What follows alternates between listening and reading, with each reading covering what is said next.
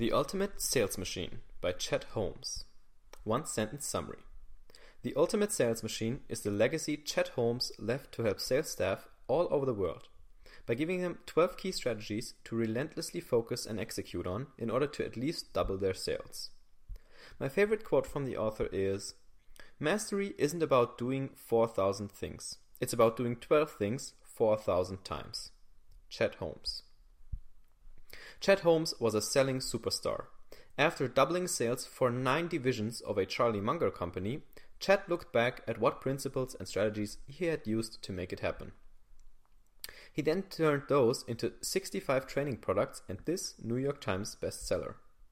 But you read right. Was. Unfortunately, Chet died at the young age of 55 after fighting a long and hard battle with leukemia. His daughter took over the business at only 24 years old, but is mastering the challenge. Here are the three main things I'm taking away from the book's summary on Blinkist. 1. Offer recurring trainings for your sales staff. 2. Don't just sell your product, sell the whole store. 3. Shoot for the moon by targeting decision makers in big companies. Time to learn how to sell. The Ultimate Sales Machine Lesson 1. Offer trainings on a regular basis for your sales staff. This answers the question how can I make sure my sales staff performs at their very best? Train your sales staff and train them often. A lot of companies have sales trainings, but they're annual events. What's more, the topic often changes from year to year. But how can you possibly master the pitch for the upsell from one hour of training? You can't. Chet Holmes uses a great metaphor to make it clear why training your sales staff on a regular basis is so important. He says a lumberjack has two ways of chopping more wood. The first way is to spend a few extra hours each day.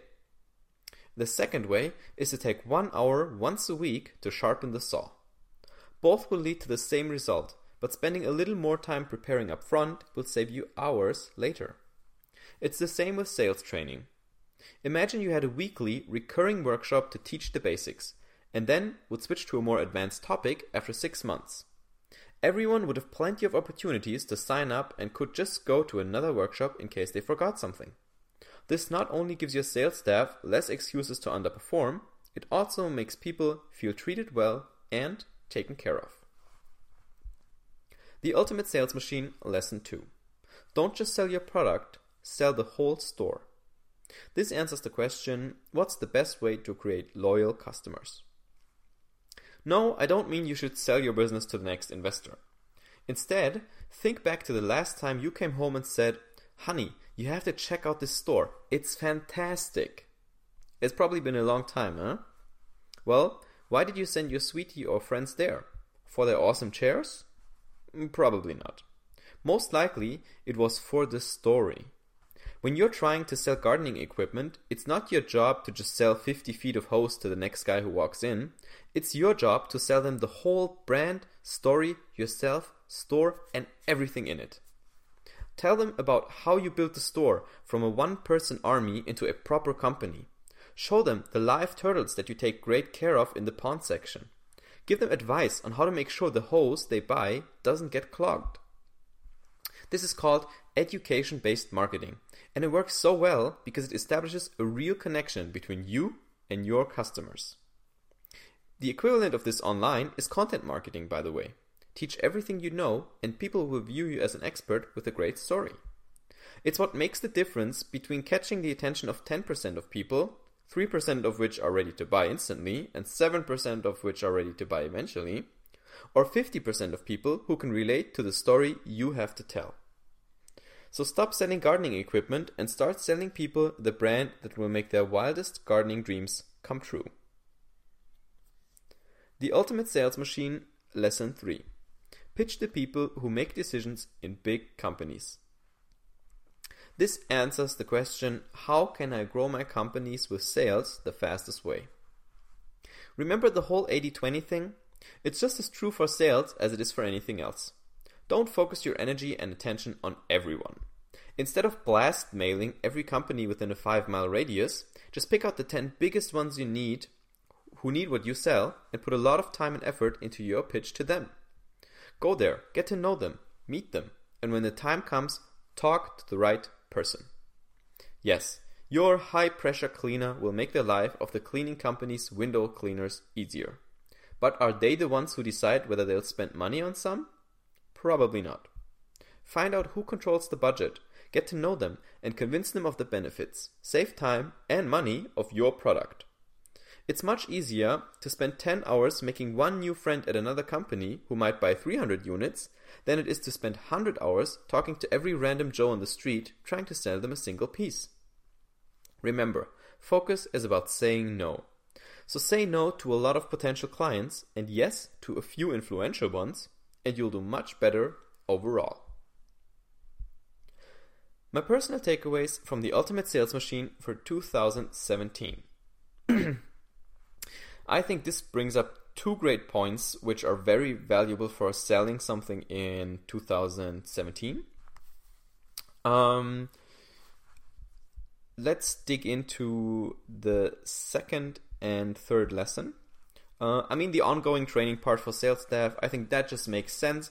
I've seen that done at um, marketing companies a lot, like Leadpages, where they have weekly webinars, even for their customers, on how to use the software, for example. So every week I could attend a, a tra- training on Leadpages, which is a landing pages software, uh, and learn something new about how to make better landing pages. And for your staff, it's really the same. I mean, if you teach the basics of writing a good sales email, for example, and you do that every week instead of once a quarter, then more people are going to get how to write great emails. So that's just very simple.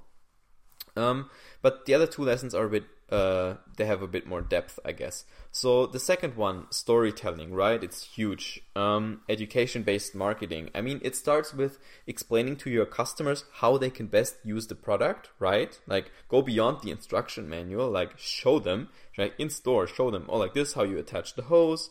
And like good salespeople at, um, Home Depot, for example, they will do this, right? They will like let me show you how you use this hose. Here's how you apply it. This is how you put in the the put on the head of it. this is how you switch your settings. Blah blah blah.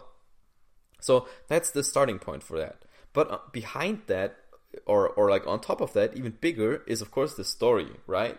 Like why do you work at Home? Uh, like Home Depot might be a bad example, but no, actually, like if you worked at Home Depot, you could study the history of Home Depot and tell it to everyone you meet and say like, yeah, do you know how Home Depot was started by this one guy who did with a small team back in uh, Iowa, blah blah blah. I don't know where where Home Depot came from, but you get the point, right? So if you're not, of course, if you have your own company, it's a lot more exciting because it's your story you're telling. But if you don't, you can learn the history of your company and then share that, and that's just as interesting. I mean, and if you can, if the founder's still alive, like talk to them, right? Get some extra lessons, tell some stories people haven't heard. I mean, we don't buy, as Simon Sinek said, people don't buy what you do, they buy why you do it. And I think storytelling is the best way to explain why you do it and get people to come back, right? It's not that it's never the product. I mean, it's never the product. Sometimes we need a solution. We can get that anywhere. In times of Google, that's not the problem, right? We'll find the cheapest one if we want to. No, what we need is someone to really care about us, someone to tell us their story. By the way, I'm doing the exact same thing, right? I put out, I write every day on Quora, on the blog, on Medium. I tell stories. I sometimes make it personal. Sometimes I, it's more how to, but I tell as much, as much, as much of my story as I possibly can because I want to sell you on me, not on whatever article or I'm writing, right? I want you to connect with me because we agree on something. We have something in common. That's the idea. Uh, and uh, regarding the third lesson, that's great. I'm about to watch a video on that, pitching the right person uh, at the right time, right? So pitch the decision maker. Uh, I mean, always go to the person who says yes or no to the thing. Uh, because it's great if you get like 100 employees to say like we want the sweaters from that company but if the cfo says nah we ain't got the money then that's no good so it's huge. Talking to the right person is huge. When I pitch articles to bigger publications for republishing or something, I always look for the right person. I always look for the editor of the personal development section or whatever it is. And then you know what? I go to Twitter, I check out their profile or Instagram or whatever they have. I look if can I find something that they recently published that I can share. Can I find something that they talked about? Can I find something that they liked and send it to them? Can I find something, some connection um, to show like you get the person, right? Because it's a person making a decision, and a person is always going to like another person better who cares about them. So really do your research, do your homework, find the person, bring value to the person by sending them something, saying something nice, sharing their content, whatever it is, and then talk to them about whatever thing you have to sell. That's the way to sell in 2017 and beyond. I'm sure of it, I have no doubt, and this book is a great reminder. So, hope you enjoyed the summary and see you on the next one.